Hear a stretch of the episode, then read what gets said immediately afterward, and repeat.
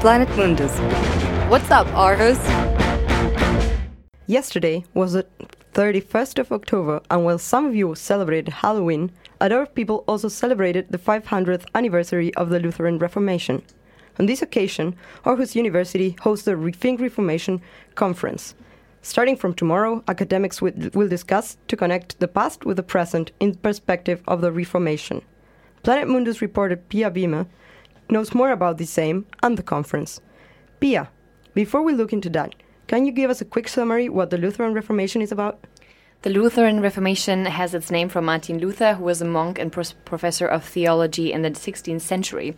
He rejected several teachings and practices of the Roman Catholic Church and initiated the Protestant Reformation.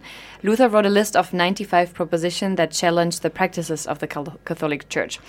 For example, he questioned the commercial, commercialization um, of indulgences. In the 16th century, he could you could basically go to a church and buy a piece of paper that should reduce the punishment by God for your sins.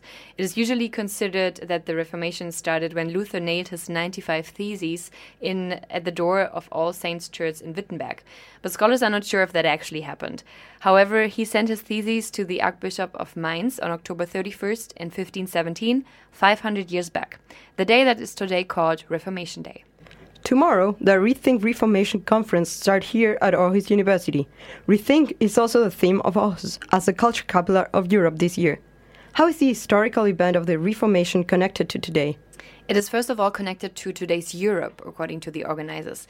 They see the current situation of Europe as an opportunity to critically review the legacy of the Reformation. And with the current situation, they mean religious conflicts, migration, economic crisis, climate change, but especially the growing distrust in European in the European project.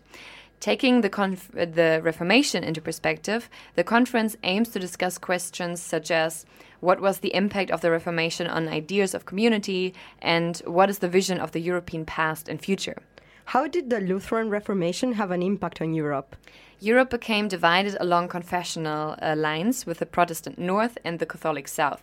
But since religion was much more influential back then, uh, back then, yeah, in uh, comparison to, to today, the Reformation impacted also other areas of life.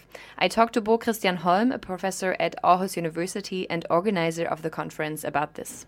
It also shaped Europe uh, politically and with uh, regard to uh, jurisdiction because the Catholic Church has played a role in, in, in the, the, court system, and the Vatican was no longer playing the, the, the role as, as court for the Protestant countries. He added that the Reformation changed people's mentalities and approaches to life. For example, in contrast to the Catholic Church back then, the Lutheran approach was not to influence politics in a direct way. One of the talks at the conference will be about the crisis and future of the European project. Is it possible to make out how the Reformation will have an impact on Europe in the next 500 years? Yeah, to make that out for the next 500 years is obviously very difficult, but Bo Kristian Holm emphasized one aspect that he expects to be relevant in the future. Between an, an, an economic attitude to the world and then to things that you receive uh, and to give, there's a huge alternative in approach to the world. And I think that this uh, central distinction will remain central distinction for society also for the future. The Reformation was a watershed in mentality thinking, including the distinction between economic and other values, according to Holm, a topic that is still present today. Yesterday was the 500th anniversary of the Lutheran Reformation. Pia Wieme talked to one of the organizers of the Rethink Reformation conference at Aarhus University. Starting from tomorrow, scholars will discuss how the Reformation had, and still has, an impact on the individual, the society, and Europe. Thank you, Pia. Planet Mundus. Bye.